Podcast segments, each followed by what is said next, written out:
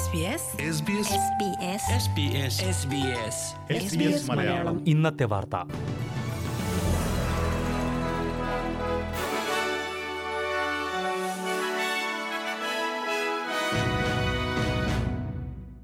നമസ്കാരം.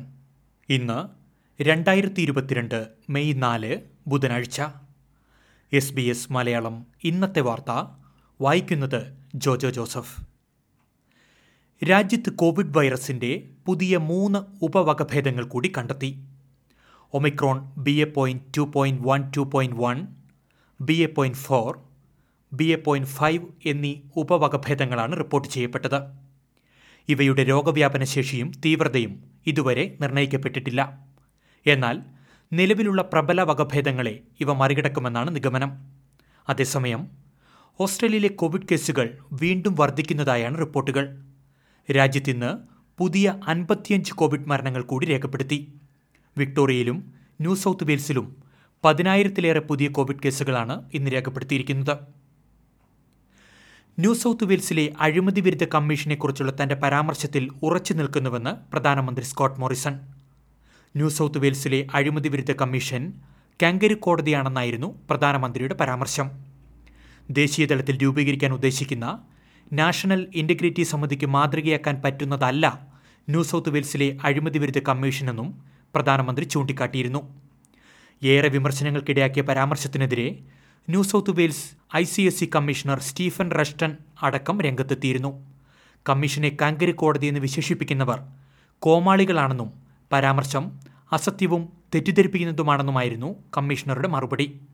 എന്നാൽ വിമർശനങ്ങളെ തള്ളിയ സ്കോട്ട് മോറിസൺ പറഞ്ഞതിൽ ഉറച്ചു നിൽക്കുന്നുവെന്നും വിയോജിക്കുവാൻ എല്ലാവർക്കും സ്വാതന്ത്ര്യമുണ്ടെന്നും കൂട്ടിച്ചേർത്തു. ന്യൂ സൗത്ത് വെയിൽസിൽ അധ്യാപകർ നടത്തുന്ന പണിമുടക്ക് തുടരുന്നു. പൊതുവിദ്യാലയങ്ങളിലെ അധ്യാപകരാണ് ഇരുപത്തിനാല് മണിക്കൂർ സമരം പ്രഖ്യാപിച്ചിരിക്കുന്നത്. ശമ്പള വർധനവ്, ജീവനക്കാരുടെ കുറവ് എന്നിവ പരിഹരിക്കണമെന്നാവശ്യപ്പെട്ടാണ് പണിമുടക്ക്.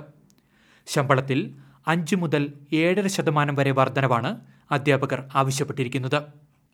അധ്യാപകരുടെ സമരം ന്യൂ സൗത്ത് വെയിൽസിലെ ഇരുന്നൂറിലധികം പൊതുവിദ്യാലയങ്ങളുടെ പ്രവർത്തനത്തെ ബാധിച്ചതായാണ് റിപ്പോർട്ടുകൾ. പണിമുടക്കിന്റെ ഭാഗമായി സിഡ്നിയിൽ നൂറുകണക്കിന് അധ്യാപകർ പങ്കെടുത്ത പ്രതിഷേധ മാർച്ച് നടന്നു. ഉൾനാടൻ പ്രദേശങ്ങളായ ഡബോ, ടാരി, വാഗവാഗ എന്നിവയുൾപ്പെടെയുള്ള പ്രദേശങ്ങളിലും പ്രതിഷേധ റാലികൾ സംഘടിപ്പിച്ചിരുന്നു. അതേസമയം സമരം മൂലം വിദ്യാർത്ഥികൾക്കും രക്ഷിതാക്കൾക്കുമുണ്ടായ തടസ്സങ്ങൾ അസ്വസ്ഥതയുണ്ടാക്കുന്നതും നിരാശാജനകവുമാണെന്ന് ന്യൂ സൗത്ത് വെയിൽസ് വിദ്യാഭ്യാസ മന്ത്രി സാറ മിച്ചൽ പ്രതികരിച്ചു. ഗ്രൗണ്ട് ക്രൂ കരാറുമായി ബന്ധപ്പെട്ട ക്വാണ്ടസിന്റെ അപ്പീൽ ഫെഡറൽ കോടതി തള്ളി. ജീവനക്കാരെ പിരിച്ചുവിട്ട് പുറം കരാർ നൽകിയ ക്വാണ്ടസിന്റെ തീരുമാനം നിയമവിരുദ്ധമാണെന്ന് കോടതി നേരത്തെ കണ്ടെത്തിയിരുന്നു. ഇതിനെതിരെയാണ് ക്വാണ്ടസ് അപ്പീൽ നൽകിയത്. പിരിച്ചുവിട്ട തൊഴിലാളികൾക്ക് നഷ്ടപരിഹാരം, പിഴ ഉൾപ്പെടെയുള്ള ഭാരിച്ച ചെലവുകളാണ് കമ്പനി നൽകേണ്ടി വരിക. എന്നാൽ ഫെഡറൽ കോടതി വിധിക്കെതിരെ ക്വാണ്ടസ് ഹൈക്കോടതിയിൽ അപ്പീൽ പോകുമെന്നാണ് റിപ്പോർട്ടുകൾ. രണ്ടായിരത്തി ഇരുപതിലാണ് രാജ്യത്തെ വിവിധ എയർപോർട്ടുകളിലെ ഗ്രൗണ്ട് ഹാൻഡ്ലിംഗ് ജോലികൾ പുറം കരാർ നൽകാൻ ക്വാണ്ടസ് തീരുമാനിച്ചത്. ട്രാൻസ്പോർട്ട് വർക്കേഴ്സ് യൂണിയൻ ഇതിനെതിരെ കോടതിയെ സമീപിക്കുകയായിരുന്നു.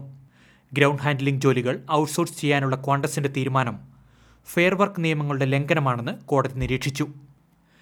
രാജ്യത്തെ ഭവന വായ്പ അടക്കമുള്ളവയുടെ പലിശ നിരക്ക് വർദ്ധിപ്പിക്കുവാൻ പ്രധാന ബാങ്കുകൾ തീരുമാനിച്ചു.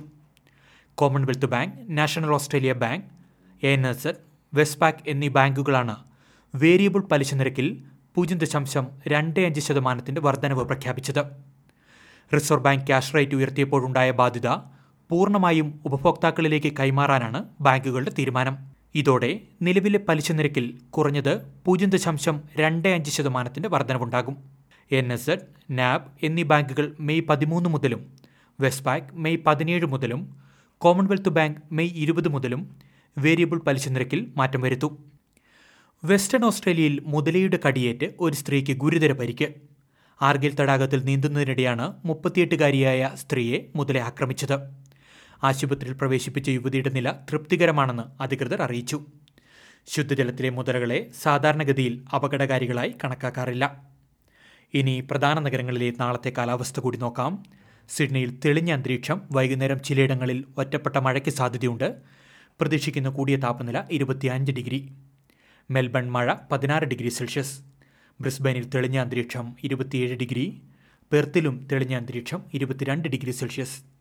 അഡ്ലേഡിൽ മഴ പതിനേഴ് ഡിഗ്രി, കാൻബറയിൽ ഒറ്റപ്പെട്ട മഴ, പ്രതീക്ഷിക്കുന്ന കൂടിയ താപനില പതിനെട്ട് ഡിഗ്രി സെൽഷ്യസ്.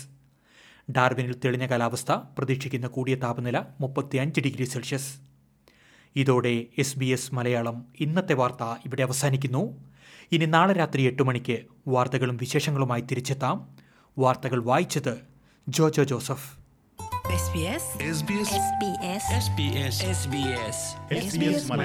ഇന്നത്തെ വാർത്ത.